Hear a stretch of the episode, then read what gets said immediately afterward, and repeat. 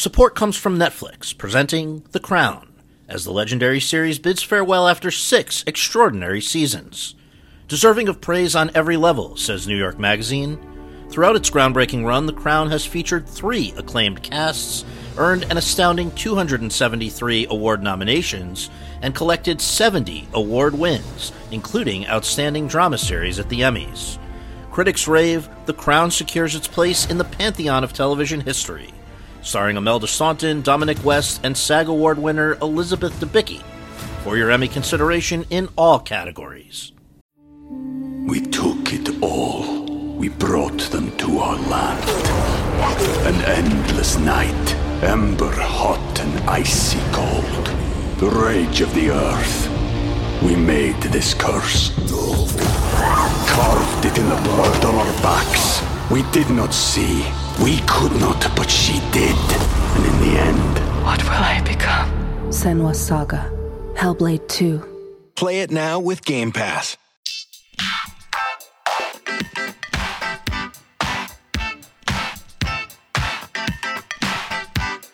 Hi, everyone, and thank you for tuning in to the 436th episode of Awards Chatter, the Hollywood Reporters Awards podcast. I'm the host, Scott Feinberg, and my guest today is an actress and writer, primarily of the comedy variety, who has excelled in an unusually wide variety of formats. From sketch comedy, she made her name on Fox's Mad TV from 1997 through 2002, to voice acting, most notably as the voice of Lois Griffin, among others, on Fox's Family Guy from 1999 through the present, to films, ranging from 2004's Catwoman to 2005's Good Night and Good Luck, to series TV. Most recently, Amazon's The Marvelous Mrs. Maisel, on which she plays the bartender-turned-talent manager Susie Meyerson. A Golden Globe nominee, 2-time SAG Award nominee, 2-time Critics' Choice Award winner, and 3-time Emmy Award winner, twice for The Marvelous Mrs. Maisel and once for Family Guy, Alex Borstein. Over the course of our conversation, the 51-year-old and I discussed how an early interest in stand-up gave way to a passion for sketch comedy, which led to her breakthrough gig on Mad TV, why she was unable to accept the part ultimately played by Melissa McCarthy on the TV series Gilmore Girls, but remained in touch with its creator, Amy Sherman-Palladino, for decades thereafter, why, in the mid-2010s, she essentially quit show business and moved with her family to Spain, and how Sherman-Palladino lured her back for The Marvelous Mrs. Maisel, plus much more. And so, without further ado, let's go to that conversation. All right, Alex, thank you so much for joining us on the podcast. Great to see you. And I guess, can I ask you, where are you coming to us from? I know that you spend time all over the place. I'm in Brooklyn, New York. Okay. So on this podcast, we do go back to the very beginning. And so I wonder if you would share, where were you born and raised, and what did your folks do for a living? I was born in Highland Park, Illinois, which is a suburb, northern suburb. My father is a psychologist, a PhD, and my mother has had many professions. At the time of my birth, she was a mother. That yes. was her full-time position. And you are one of several, right? How many children? Kids? 3 kids. 2 older brothers. Yeah, and I wanted to ask you about that because, and just about the kind of family unit, because you often hear of course, about how so many people who get into the world of comedy sort of started in the home trying to make, bring some levity to often difficult situations. And I understand that, you that might have been the case for you as well. I think it was twofold. I mean, I think being the youngest, naturally, you have to fight for attention. So I think that plays a role, and being the only girl, and my older brother, the middle child, Evan, is a hemophiliac. My mother is what we called back then a low-level carrier, as am I. Nowadays, they would say that we are actually hemophiliacs because our clotting factor is so low. But in those days, we weren't afforded that diagnosis. So, but my brother had hemophilia growing up that expressed with a lot of injuries, a lot of hospital time, and a lot of tension. And I think, my role, I kind of became trying to trying to break that tension all the time with comedy. But the whole family is pretty funny. I mean, our dinner table, you know, you got to be pretty sharp-tongued and quick-witted. My oldest brother, Adam, is very sharp, very funny, very quick-witted. So we all kind of played the game, but I think I became more, more needy as a result of it, which neediness usually translates to comedy. Well, and it seems like the women of generations ahead of you in your family might have also had some impact on shaping who you are. I guess that would be for anybody, but particularly, can you talk about, I preparing for this, read that your grandmother went through some tough stuff. Of course, your mother and you've said are very different kinds of people. And so it kind of made you feel there were certain roles that were already occupied. So you should maybe play another one. Just how did those, your mother and your grandmother shape you, do you think? Yeah. I mean, my mother and grandmother are from Budapest, Hungary. They're very Hungarian. All Hungarians out there will know what I mean. But they survived the Holocaust, which really alters your DNA. My mother later in life went back to school and became a therapist as well. And her thesis was about the effects of trauma on children of traumatic events. And particularly her thesis was about children of the Holocaust. And it alters your DNA forever. And the rest of the chain that kind of continues from there is forever altered. So they were in many ways, my grandmother survived the Holocaust by kind of stepping out of line, as I talked about. Yes.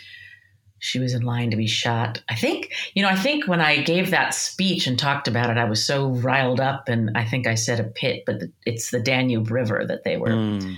But she survived. She stepped out of line and she survived. My mother and her cousin who was with her, who was 10 years old at the time.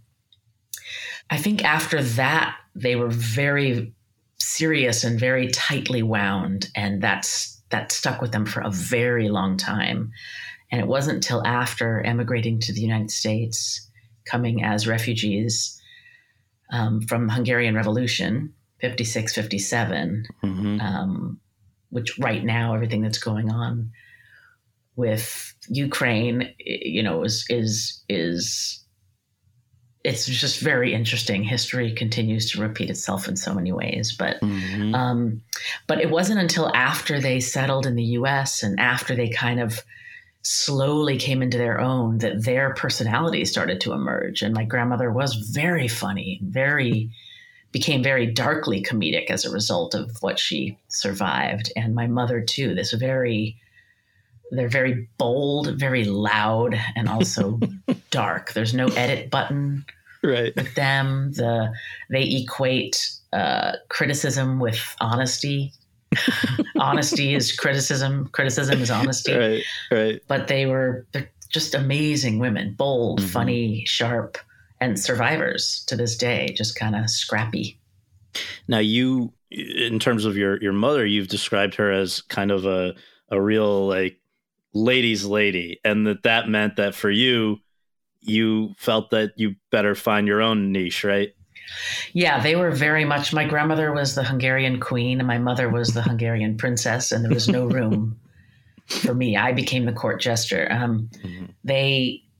Yes, my mother was stunningly very beautiful with no effort, never exercised a day in her life, and was like a size 6 or an 8, you know, weighed 118 pounds her whole life and just exuded style. And it was very natural. My grandmother always had her hair, and her shoes were pristine. She said that was the most important.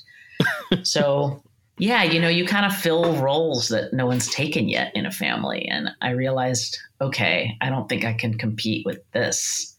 So what can I do? And it was, you know, I think it was refreshing. Actually, my mother, I think, found it kind of amazing. And she in some ways envied the freedom I have from that. But my father, I think it was really, he just did not understand me for a very long time. He thought, a girl, I finally have a girl, pink tights and bows and dresses and I think the first story he likes to tell, there's a picture. He took me to a family member's wedding, or maybe it was a bar mitzvah at a very young age. I was maybe 6 years old and little pink tights and a dress and all cuted up. And I think I said F you at the bar mitzvah. Like, it was like, you know, I completely embarrassed him and set the stage for what was to come at a very, very early age. So it took him a long time to kind of figure me out. Right. And I guess like, you know, many people at first really started to manifest itself in school. You were kind of the funny kid in class. Yeah. The neediness kind of oozed out into the school hours. Yeah, I could not leave anything alone. You know, I always had to kind of have a biting comment. I was very lucky that most teachers I had found a way to kind of incorporate it and use it. And there were some that didn't. And sometimes I was completely out of line and inappropriate. But then I think at about seventh grade, we started kind of funneling me towards like, what do we do with this energy? What do we do with this mouth and her need?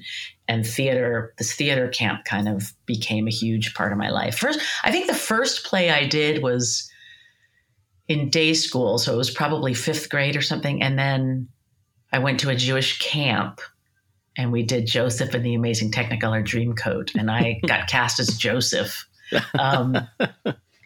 And that was kind of like the beginning of seeing like, oh, there might be a place for this, where to put all of this. Now, I guess how, though, at such a crazy young age, 16, I read, you're already doing stand-up for, you know, basically a paid gig. Most 16-year-olds, I don't even think really understand what stand-up is. How for you did that become a possible vehicle for this energy that you're talking about? You know, it was like, I think I realized, okay, being on stage is the one place where I'm not going to get in trouble for mouthing off. And the quickest way to get on stage is a solo act, which is stand-up, you know, not having to wait for a summer program, wait for the school play, wait to audition. It felt like, how do I do this myself? And that was kind of the first thought. I think I did a tiny bit of quote unquote stand up at school once. They had like a talent show and I tried it there and it kind of worked. And so then I went to this place that was in Chatsworth, California, called Gallagher's, not owned by the Gallagher, mm-hmm. just the same name. And right. It was literally in like the basement. It was on the ground floor of a Ramada Inn. It was just a bar. And they had an open mic night. And I talked to the owner into letting me perform. And my parents had to come because it was 21 and over. I think the audience was predominantly my family, some bar patrons, but they paid me $20. And the funny story is that's only one of like three stand-up gigs I've ever been paid for. Honestly, like every other time it's been like open mics or scrambling or some other related to some other event. I very rarely was paid for stand up. So that's so funny. Well, you mentioned that was in California. At what point? So the family moved to California? Yeah. Family moved from Chicago to LA. I think my mother's quote was, if I have to put winter clothes on these fucking kids one more time, I'm going to kill somebody. So I think I was about 9 years old when we moved out to California. My dad's sister was out there. So he kind of felt like this would be the right move, be closer to some family and mm-hmm. better weather. And it was jarring. It was I didn't know at the time, but it was a really difficult move. It was a hard time to move.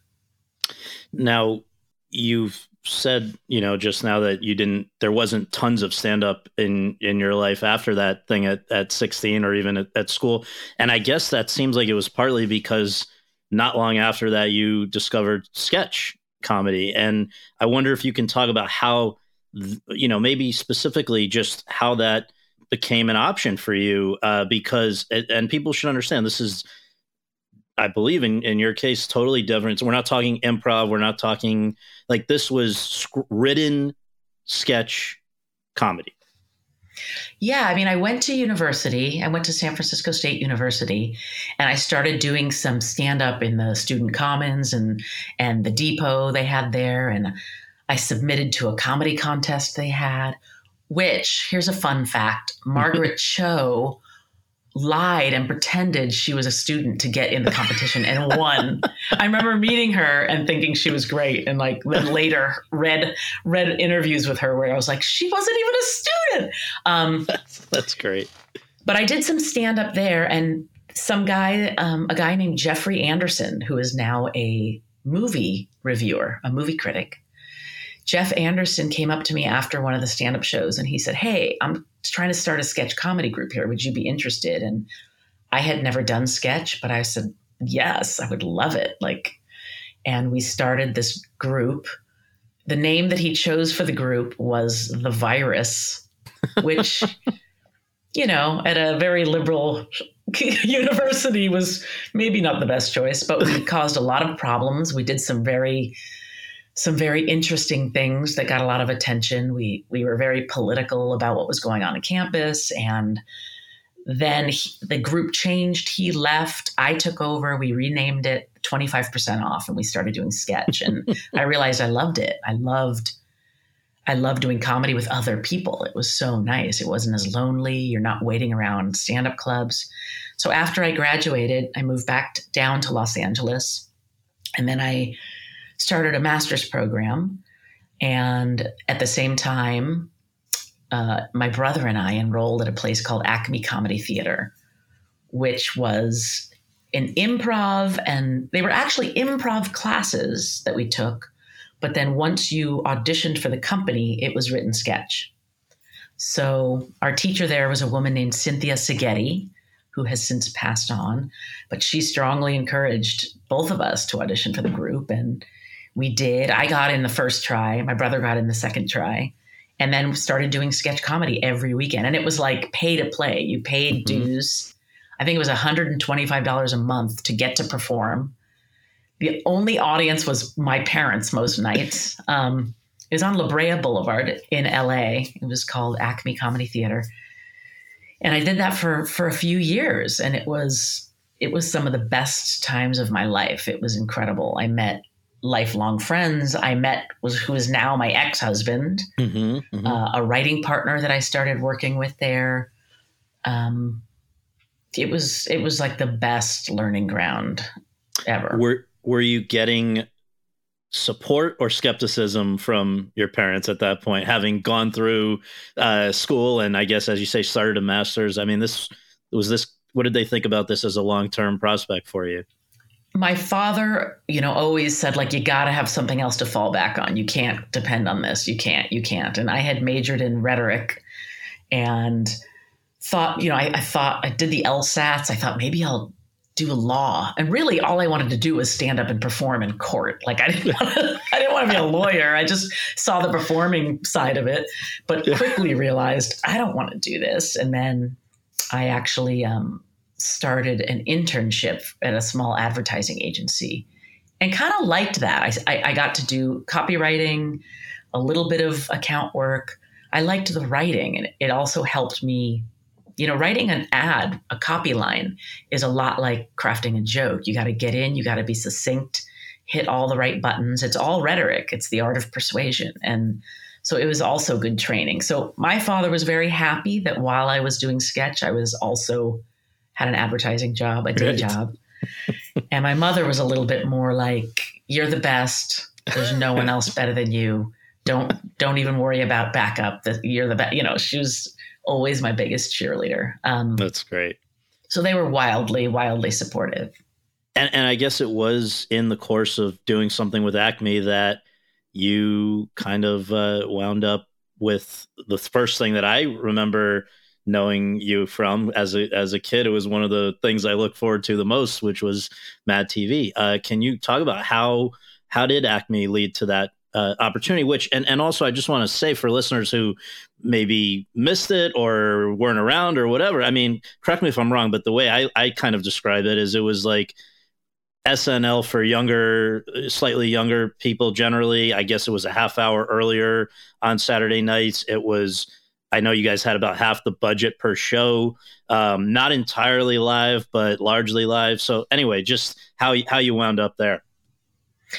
Actually, the very first professional gig I had before Mad TV was doing voiceover for the Mighty Morphin Power Rangers, which I got by doing a play at the Jewish Community Center. Just, I wanted to be in a musical, and I auditioned for Working by Studs Terkel. And one of the guys who was in it happened to run the Loop Group for that. So that was the very first actual paid gig that I had, which and was, voiceover work, huh? Had you ever? Voiceover. Never, yeah. Wow. Had people said to you already at that point, you have a particularly memorable voice? No, I had never even heard of it. I didn't know what a Loop Group was. I started just doing little voices and background things in group. And then he had me audition for Queen Machina, one of the villains, and I got the part. And that was like, I realized this is incredible. This is a whole other world, and it doesn't matter what you look like. And so that was actually the first. But then Mad TV happened when some of us, I would go to these comedy festivals. Even if I wasn't invited, I would show up. I would submit, try to get in as a stand-up, like to the U.S. Comedy Arts Festival in Aspen. Didn't get in, but I went anyway.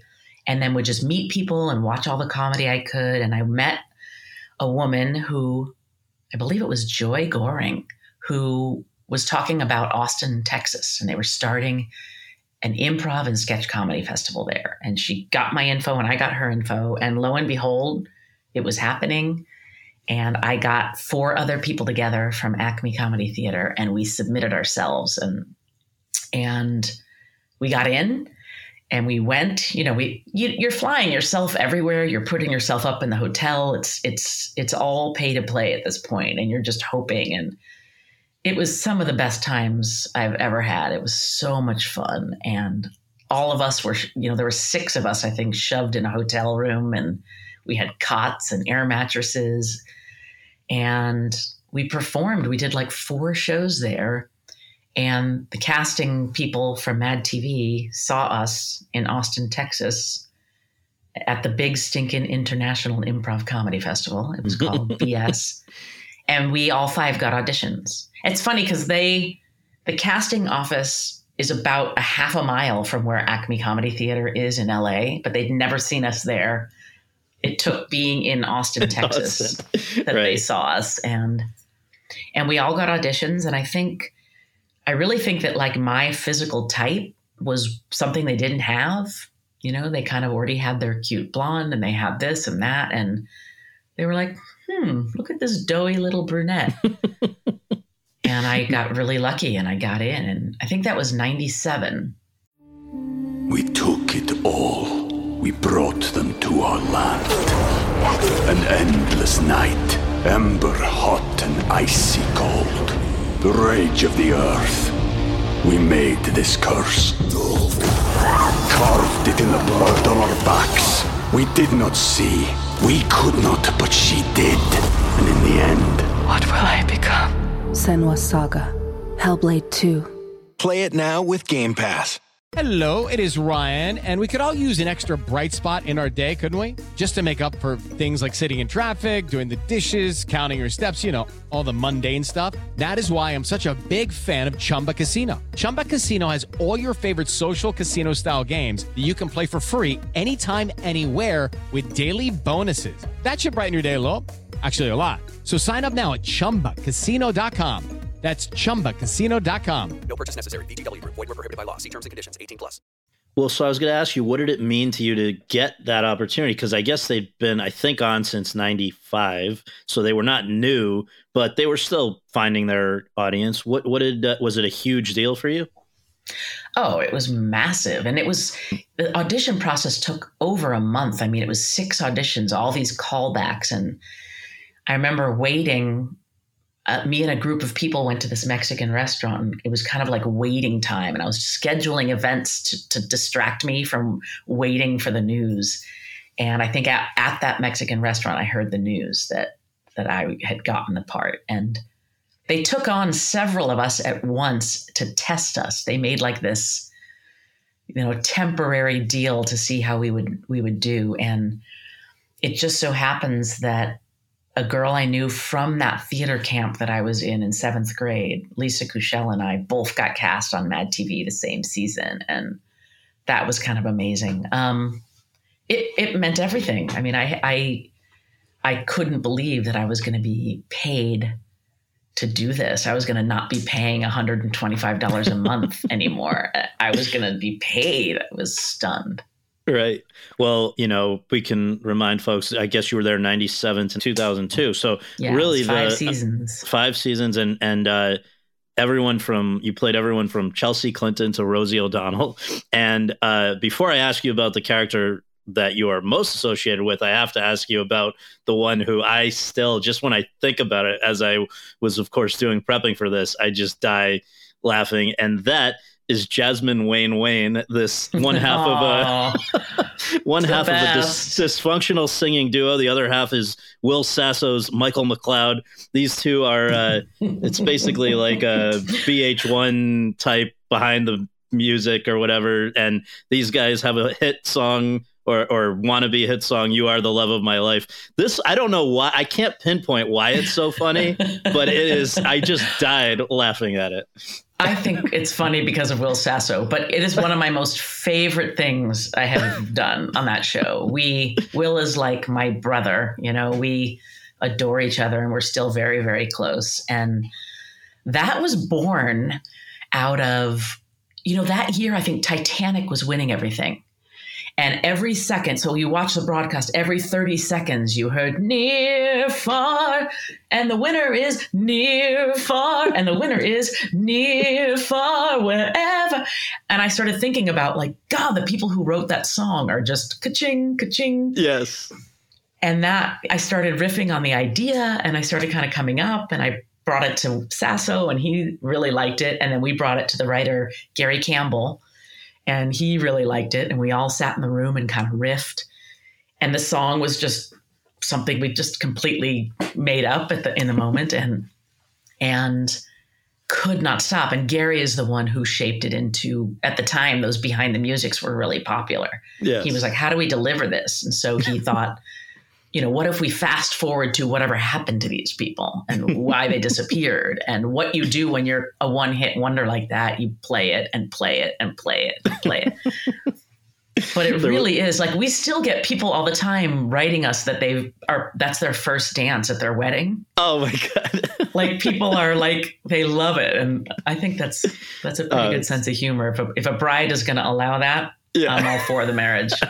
It was great. Well, the one, though, that I think probably, and correct me if I'm wrong, but I'm sure the one you get asked about the most and people reference the most is Mrs. Swan, who is a manicurist at the Gorgeous Pretty Beauty Nail Salon with limited command of the English language.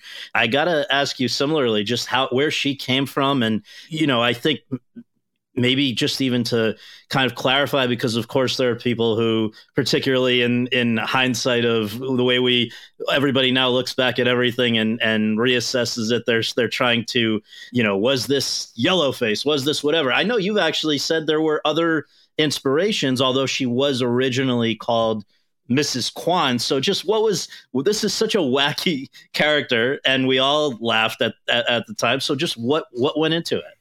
Well, first I'll correct you. She's Ms. Swan. Ms. Swan, excuse me. Belongs to no one. That's right. The birth of Ms. Swan actually was at Acme Comedy Theater, and her original name, the sketch title was The Other Gabor. And it was it's not even based on, it's a ripoff of My Grandmother.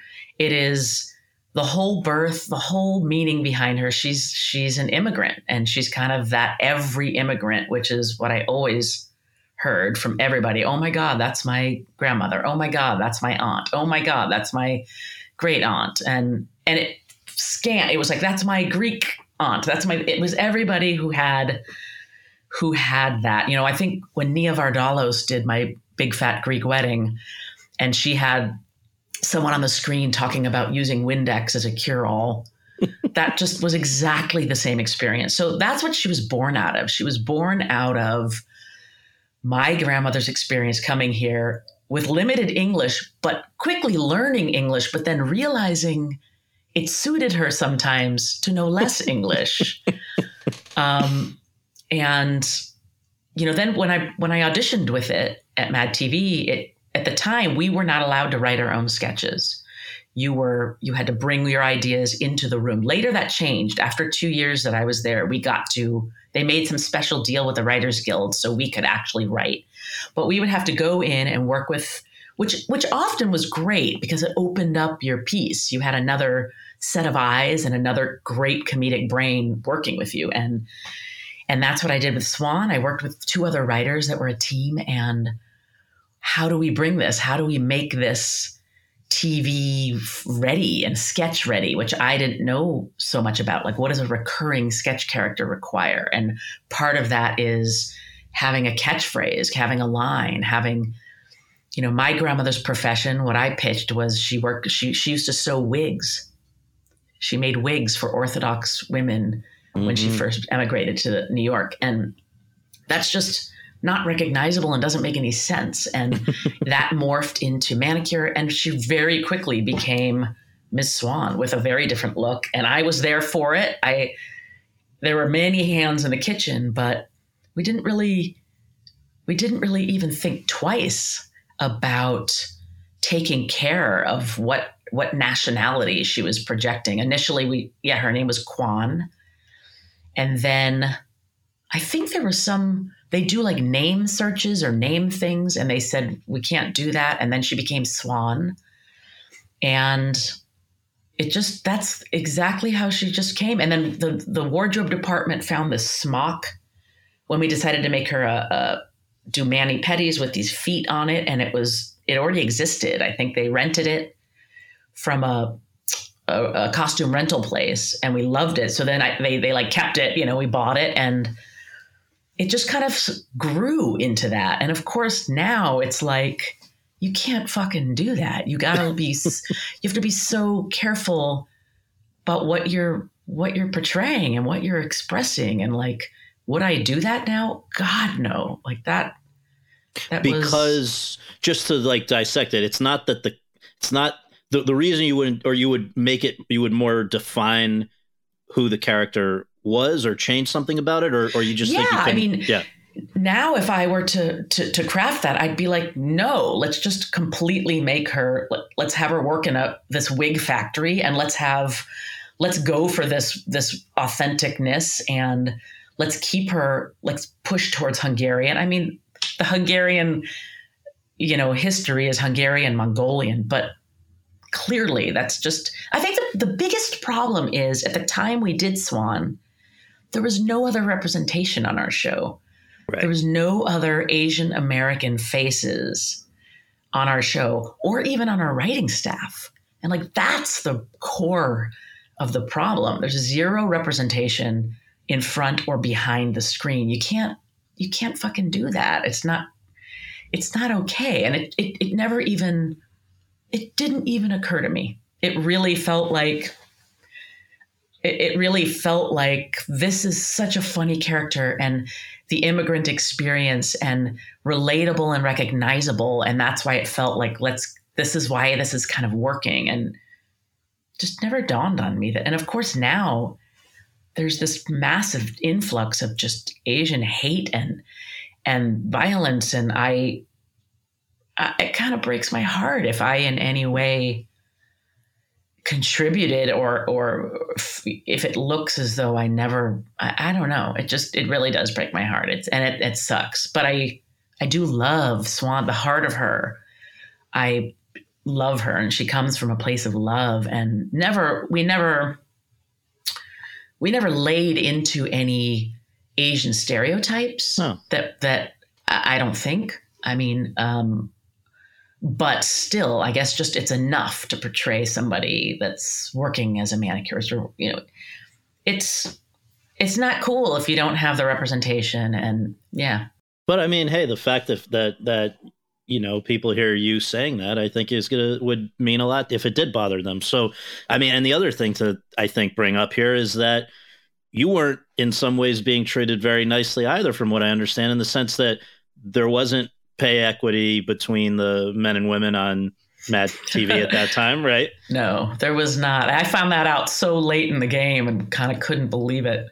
That's crazy. And that obviously wouldn't necessarily, I would think, would not fly today. The other thing is that, you know, this show, as much as people like me and many others loved it, I guess was always kind of under the threat of being canceled just because it was, I guess, ratings challenged, right? And you know, interestingly enough, we were ahead. We always won in urban areas, so New York, L.A., Detroit, I forget which cities, we would win all those nights. SNL was kind of suburban living rooms, mm-hmm. and Mad TV was more of an urban audience. And we actually consistently did pretty damn well, and we had no budget and very little promotion. There was like really no promotion. We had no outlets for movies that were made afterwards. There was no Lorne Michaels at the helm kind of fanning the fire. So, well, and to just emphasize that point, I couldn't believe this, but throughout the entire run of Mad TV, you couldn't get representation, right? No, I had no agent. I could not get an agent to save my life. So how mid-run, because I think it was mid, you know, starting fairly early in your time there, that's when your tenure, which is still ongoing. I think there had been a brief interruption when people canceled the show, but then it came back. Family Guy started for you during Mad TV, right? Yeah, it was actually one of the showrunners on Mad TV was a guy named Adam Small. It was Adam Small and Fax Bar. Adam was married to Leslie Collins Small. She worked for Fox Network, and she had developed the show and brought it in. She was really a genius with late night. She really had her finger on the pulse. She found this kid out of Rhode Island School of Design or whatever, RISD, named Seth MacFarlane, right, who had this animation piece he had done as a thesis project. She knew it was magic, and she originally tried to get it on Mad TV, actually. It was going to be interstitials like Tracy Ullman did for The Simpsons. Oh my God, yeah. That's what she wanted. And Seth was, thank God, so smart. He was like, I think I should own this and not do that. And he stuck to his guns, and rightfully so. She came up to me at an event and said, hey, you know, do you do voiceover? And I was like, sure, I'll do anything. And she asked if I would help out with this pilot presentation. And so I met Seth at this recording studio. I'd never met him before. And they brought the drawings of Lois Griffin. And at the time, I was still doing Acme Comedy Theater, even while I was on Mad TV. And one of the sketches I was doing there was called Magic Man, written by Jeff Lewis, about a nice Jewish boy a stockbroker who comes home and tells his parents he is no longer going to be a stockbroker, then he wants to be a magician. And I played his mother, who had I used a red wig. She wore a little apron, glasses. And I would say, okay, so you want to become a magician, but you're still going to be a stockbroker, right? No, Mom, I'm leaving. Okay, but you're still going to be a stockbroker, right? It was kind of the very Jewish experience of right, letting your parents down. And so I said to Seth, I'm like, what about this voice? And he was like, that's kind of cool, but can you speed it up? It's too slow. Which that voice is actually also a ripoff of one of my Hungarian relatives. It's a cousin of mine in Long Island who shall remain nameless. Right, right. Really, all of my greatest hits are just stolen from my family, basically. But yeah, that's kind of how it was born. And then the pilot got picked up, mm-hmm. and then they told me Fox wasn't sure that they wanted to keep me. So they made me audition again, and they auditioned everybody on the planet. And then, I mean, I eked by. Seth fought very hard to get me the role. So it's like 23 years later, it's unimaginable that you wouldn't be the voice. But I guess, and it's not just Lois Griffin, we should remind people. I think most episodes you're doing like 5 voices, right? Yeah. It's usually about 5 voices, whatever works. And it's been everything. I mean, it's little boys, it's old women. I was Trisha Takanawa for a while, which we're not doing anymore. Yes. And that it's funny, the Trisha Takanawa voice was a Mad TV sketch we did that was called Windstorm. And I played a news correspondent reporting on the windstorm. Mm-hmm. And she was not Asian at all, but the exact same voice. And when they were creating that character, Seth said, do that voice, do that, just come and do this and do that same voice you did on Mad TV. That was so funny. And so that's how that was born. But yeah, and I do Babs Peter-Schmidt, the grandmother, and like I said, anything, whatever they need, yeah. I'll try it. Well, and you've worked with Seth a lot on other stuff as well. American Dad, Cleveland Show, then movies, Ted and Million Ways to Die in the West. You have said that he, and I, it's hard to dispute this based on his, success and starting in his 20s when you were first working with him. I mean, you've said you think he's a genius. Can you pinpoint what makes him so good? He really is. I mean, his capacity to retain knowledge to begin with is phenomenal. I've never seen anyone kind of have the ability to immediately pull on a piece of knowledge that he has in so many categories, science, music, literature, history. He's so well read, and he's got a perfect ear in music. He can play any instrument he picks up. He can really do any voice. If he wanted to do Lois, he could. I mean, he's phenomenally talented. When we used to have in-person table reads to watch him switch between his characters without taking a breath, I mean, I can do it, but I take a beat. I mean, he's just phenomenally talented. I'd say the only thing he really can't do is maybe dance.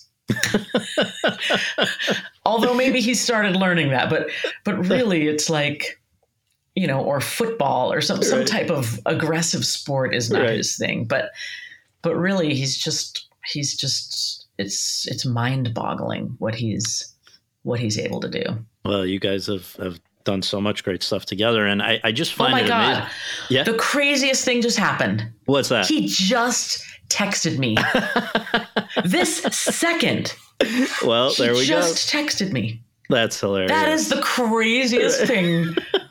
That he's been on this podcast too. I think it's Bashert. That's right? I just got chills because we have not spoken in a long time, and it's a text about Linda Lavin.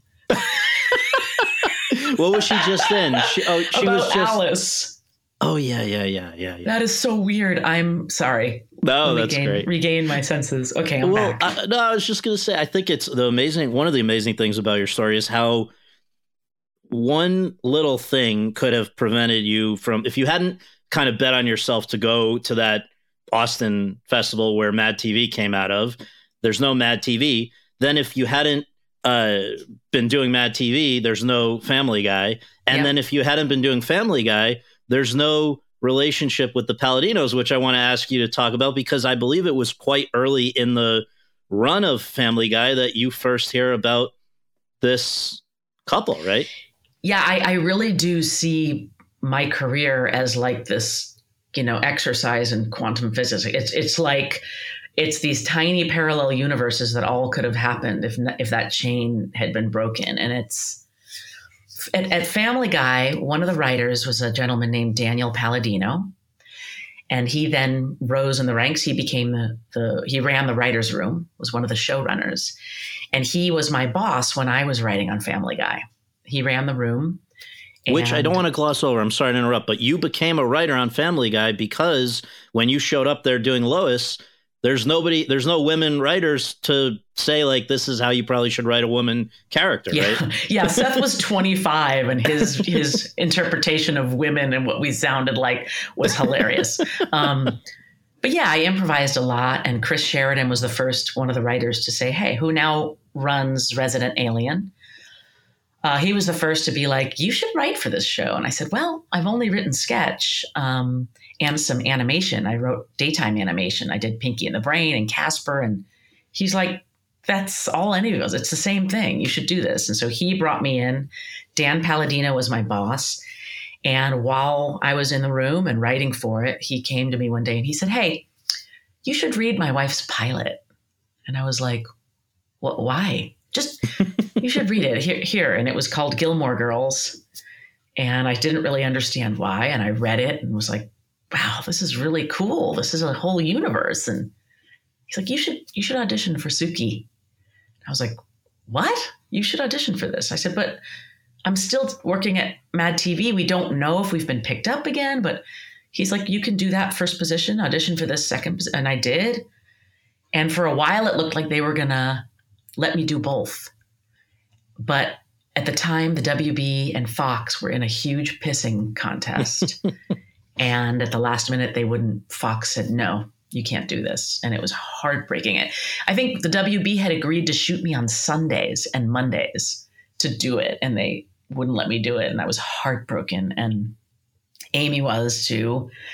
And they wrote other parts for me to do. I played Drella, the harpist, and then I played Miss Celine, and whatever they needed, I would do, because I just think they're wildly talented. So, well, and it was clear that obviously, and I mean, first of all, again, this alternate universe, that's the part, right, that ended up being the kind of beginning of Melissa McCarthy. Yeah.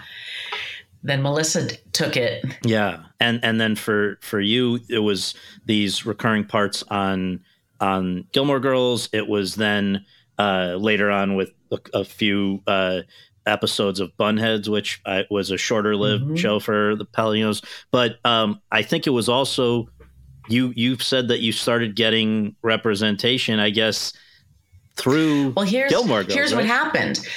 When I auditioned for Gilmore Girls, a producer on that show named Gavin Pallone was in the room and followed me out to the parking lot. We were waiting to see. It was a total no-no for him to talk to me.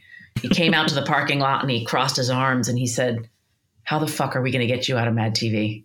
And I was like, is this a mind fuck? Like, did I get the part? I don't know yet. Like they were still auditioning people in the other room and I didn't know what to think. And I'm like, is this the casting couch? Is he going to ask me to do something filthy? And no, it was genuine. And he was a huge fan. He championed me. And when it didn't happen and I couldn't do it, he then said, I want to develop with you. And wrote a pilot with him and a woman named Maya Forbes that was called Life at 5 Feet, which I'm so proud of. Never saw the light of day. We sold it and we shot the pilot. And Patty LaPone played my mother. I want to get a hold of it because I'd love to show it. It's not embarrassing. I think it's still a great piece of work. And we came very close. We flew to New York for the upfronts and we thought we were going to be on the air. And at the last minute, they said, nope, maybe mid-season. And then it never happened. And that was my true, this is show business. Yes, I've been so lucky up till now, gone from job to job. Yeah. So that was kind of the next piece of work, that I got was that, and then Bunheads, and then a couple other pilots, something called, what was interesting? We did a pilot called The Thick of It.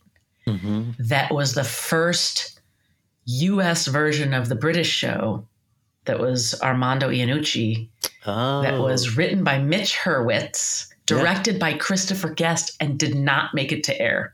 That's crazy. They didn't pick us up, and then it became Veep. Oh, that was the next. So it was the original. Crazy! Isn't that crazy? You're like, how is this not happening? But that's the business. And we should say that in between Gilmore Girls stuff and Bunhead stuff, you were getting into movies for the first time, really, as well. There's the Principal and Lizzie McGuire movie, the best friend of Halle Berry's character in Catwoman, the CBS, which I'm going to ask you, then the CBS News employee, and George Clooney's Good Night and Good Luck, which gets nominated for Best Picture Oscar. I guess you've experienced so many different forms of this business, from doing solo voice acting to sketch comedy in front of live audiences to I've been phenomenally lucky. I mean, That's just what you hit on. The variety of stuff that I've gotten to do is so rare. You know, George Clooney cast me in that. It's a very small part, but it was important. And it was a really special experience. I mean, he's a phenomenal director. He is so collaborative, interested in what his actors have to say. He hires people that he wants to hear what they have to say.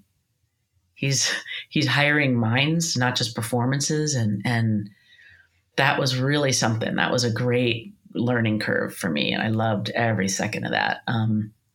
Catwoman 2 was like a great lesson in, I have a feeling that was a little bit cart before the horse. I think they had to start shooting before they really had a script they loved because Hallie was available. I don't know if that's true, but that's what I think I recall. And everyone wanted this to be so great.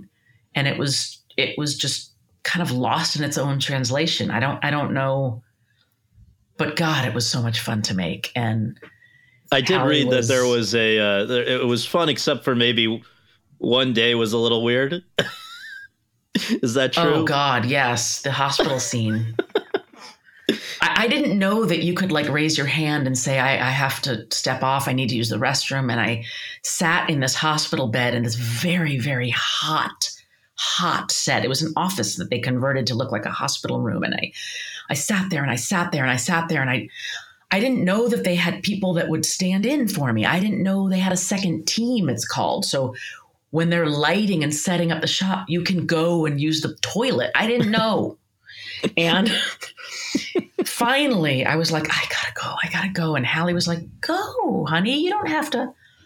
So I stepped out, went to the bathroom. And when I came back, everybody was looking at me very strangely. And the AD pulled me aside, the assistant director, and said, listen, if you have to use the restroom, you need to tell us, you know, we can't have you, you know, peeing in the bed. I was like, what?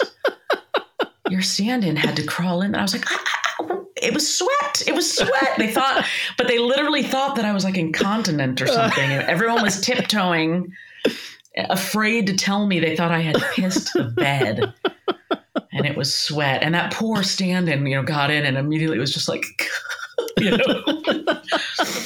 Well, this brings us to these, really incredible last few years of work for you. And I want to lead into the Maisel chapter with, of course, Getting on which you played the head nurse in this extended care ward of older ladies there. And it's a remake, again, of a British series. This ran for 3 seasons, 2013 to 2015. And apparently you were chosen over 60 actresses for this part of Dawn. And, you know, on paper, it would sound like it might not have been a wonderful experience only because you guys apparently had 3.5 days to shoot each episode. You're having to do kind of really dramatic stuff on the regular for the first time that I believe the first time. Viewership was never what it should have been for a show that was this good. And yet when the plug was pulled after those 3 seasons, you've said it was like the most devastating thing that ever happened. So I would just wonder what made it so special. Yeah, that was soul crushing when that was canceled. You know, the way that happened was I was writing on a show called Shameless, which was a US version of the UK show. Doing that, I met Paul Abbott, who is the creator of the UK show. And he also created a show called Linda Green that I started to redevelop for the US with him and BBC America. And the women I met doing that, we worked for, I don't know, a year on that. And as it became clear, no one was buying our pitch. It wasn't happening.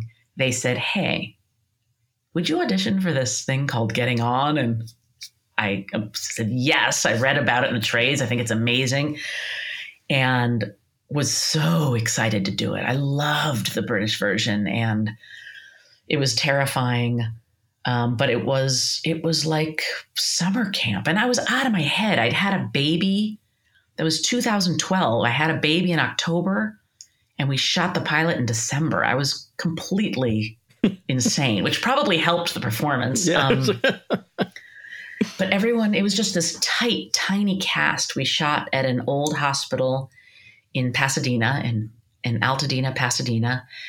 And, you know, it was one place, one setting, one lighting setup.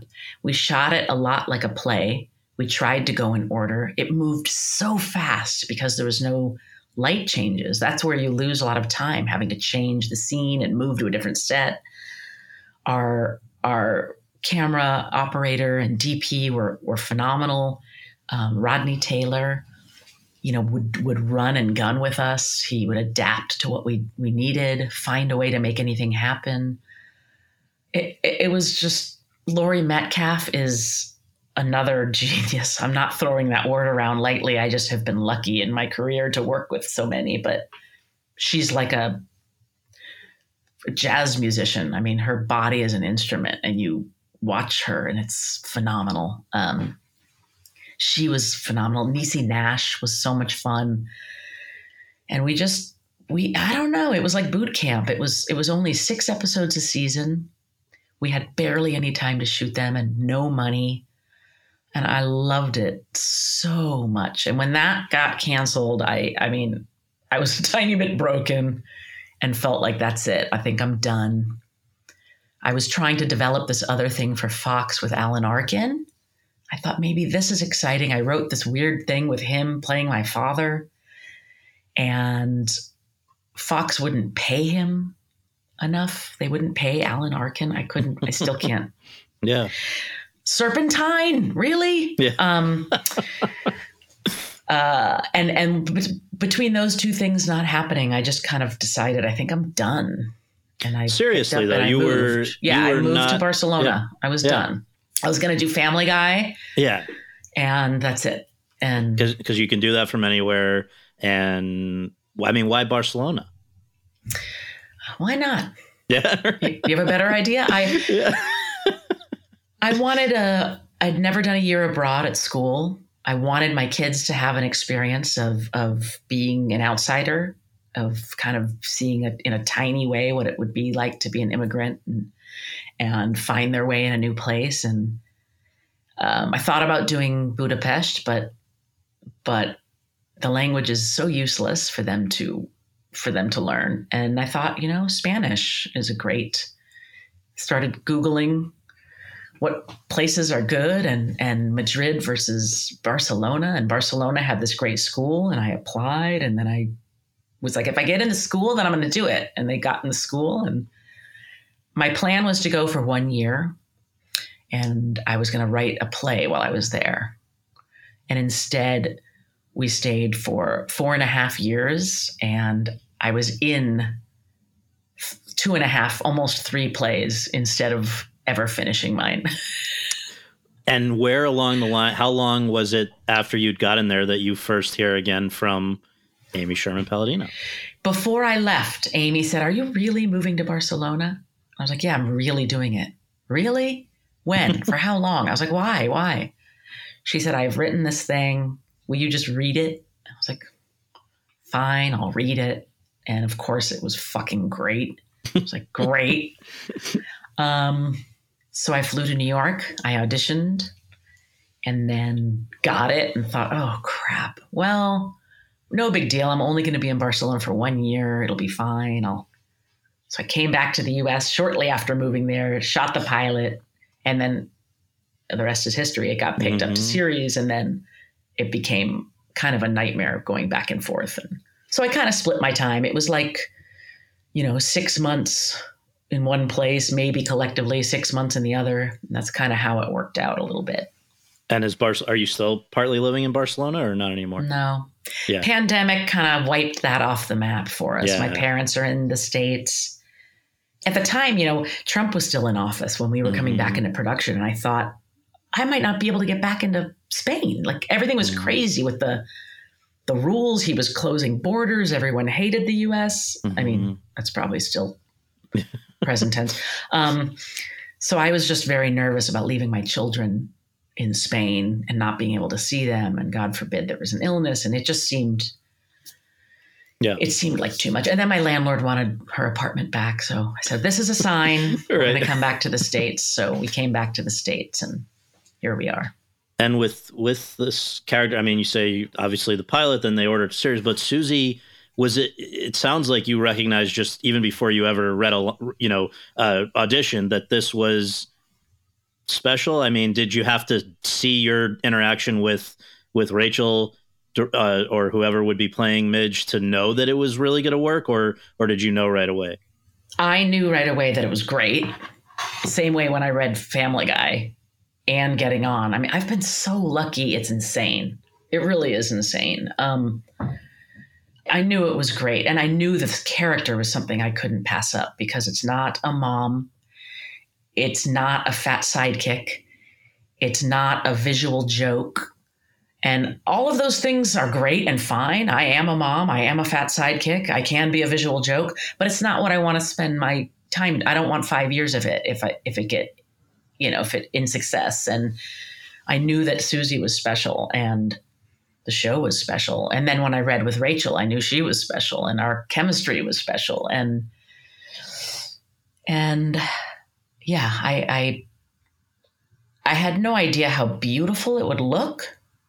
That was a surprise. I knew Amy was a great director, but I didn't know she's like a cinematographer in that way. She sees all of it in her head. Everything's like a choreographed dance. And it's, blessed, I think is the word. And just when you're playing Susie, creating her early on, did Amy suggest like, hey, think about this person, or did you think about particular people, or is it just sort of, it doesn't have to be, I guess, but was there somebody who influenced it? I mean, again, there's a lot of my grandmother in there, just kind of this survivor, do what it takes, put your head down and push through. There's a line at the DMV. I don't see it. Go straight to the front. It's really that same kind of personality that is, I think, drives a lot of my characters. I think Getting On, I think all of them, I there's a little bit of that in there. And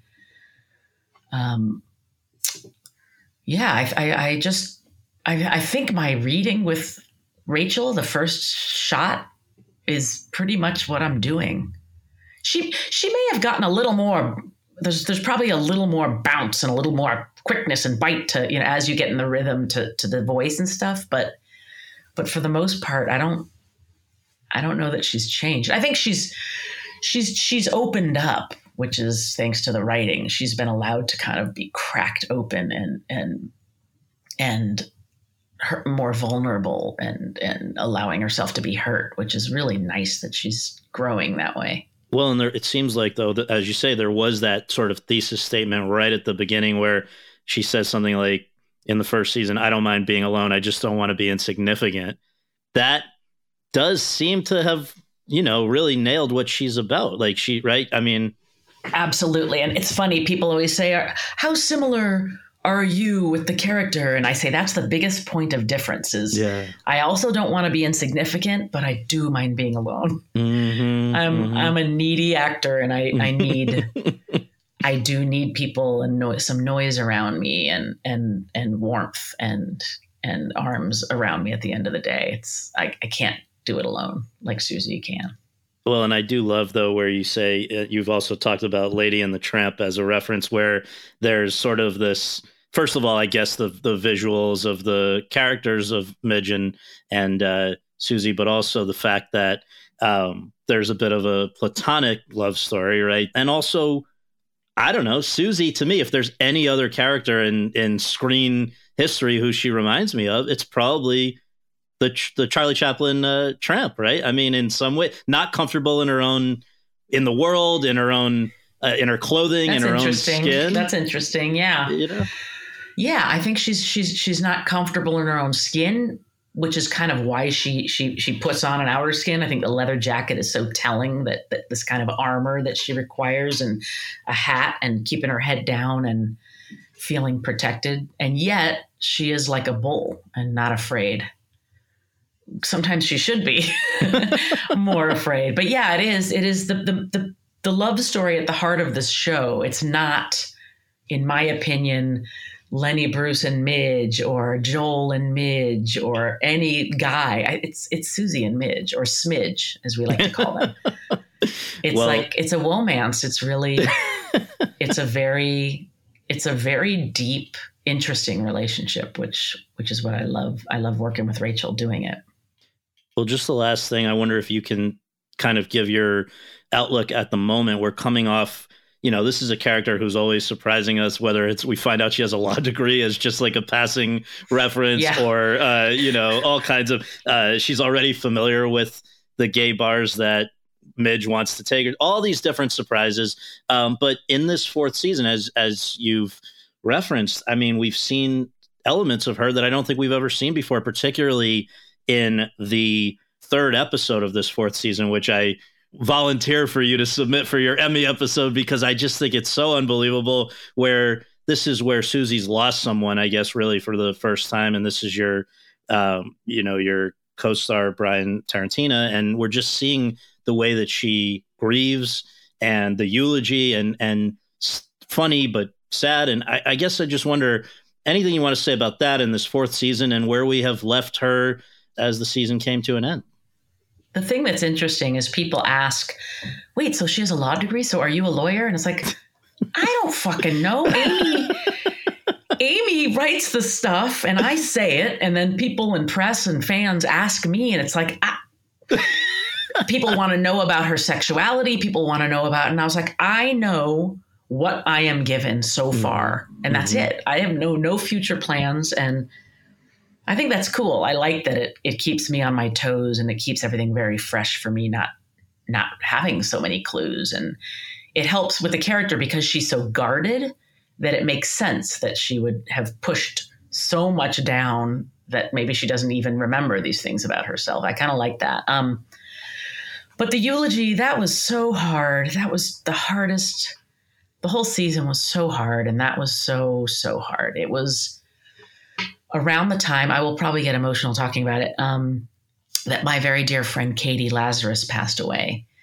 And that was crushing. That was really, really hard for me. And it's been about a year. And Amy also knew Katie. Amy had a very long 20 plus years relationship with Brian Tarantino. I knew Brian, you know, honestly, as a colleague. You know, we never hung out. I didn't know anything about his personal life, and we knew just enough to work together and laugh our asses off on set, and that's about it. But Amy knew Katie a little bit, and she knew what the loss meant to me. And when she wrote that thing, she wrote it, I think, with that in mind. And there's a lot in there that was very specific and very dead on for Katie's experience. And also my grandmother. I mean, those were the two biggest losses that I felt that really hurt me a lot. And that was so hard. That was just the hardest day. And I wasn't sure. It was pages and pages and pages of dialogue. And I was so nervous. I said, can we get a teleprompter? And they're like, no, we don't use teleprompters. I was, can we please? And she said, okay, well, we'll have one on hand. And then I just studied, and we didn't need it. And you can't really use you can't read that when you're in it, but it was so hard. And I told myself, if you can do this, if you can get through this, nail these lines and give a good performance, you can have McDonald's today. I'm not kidding you. Yeah, that was like what my parents used to use as a dangled carrot. And that's what I did. I said, if you do this, you can have one of everything from McDonald's tonight for dinner. And we got to the location, and we had to be out at 3 p.m. or something. And I fucking nailed it. I was so happy. And then, of course, we had to do other coverage. Now let's do it from this. Now let's do it. And I was like, what? Yeah. I have to do it again. I want my McNuggets. Yeah. But we did it, and we got out of there in time. And everybody on the crew knew I was going to let myself have McDonald's if I did this. So, you know, when we finished, everybody was like, get her to McDonald's. Get her to McDonald's. That's great. And I did. I had one of everything. Awesome. But yeah, it was so painful, and it was so beautifully written by Amy, and the hardest thing I've ever done. Well, you did a beautiful job, and it's always been so fun to watch you, going back to when I was a kid watching Mad TV. So thank you for all that, and thank you for this. I really appreciate it. Thank you.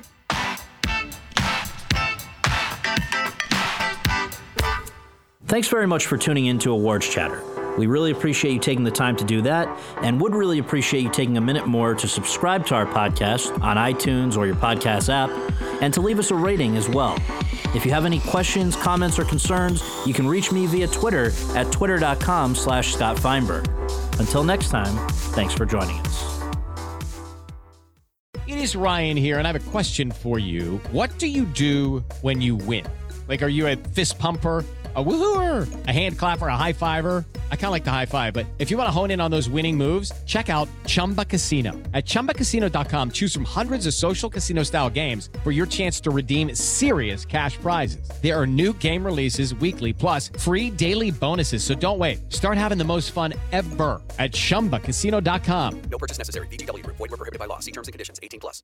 Step into the world of power, loyalty, and luck. I'm gonna make him an offer he can't refuse. With family, cannolis, and spins mean everything. Now, you wanna get mixed up in the family business. Introducing The Godfather at ChumbaCasino.com. Test your luck in the shadowy world of The Godfather slot. Someday, I will call upon you to do a service for me. Play The Godfather now at ChumbaCasino.com. Welcome to the family. No purchase necessary. VGW Group. Void where prohibited by law. 18+. Terms and conditions apply.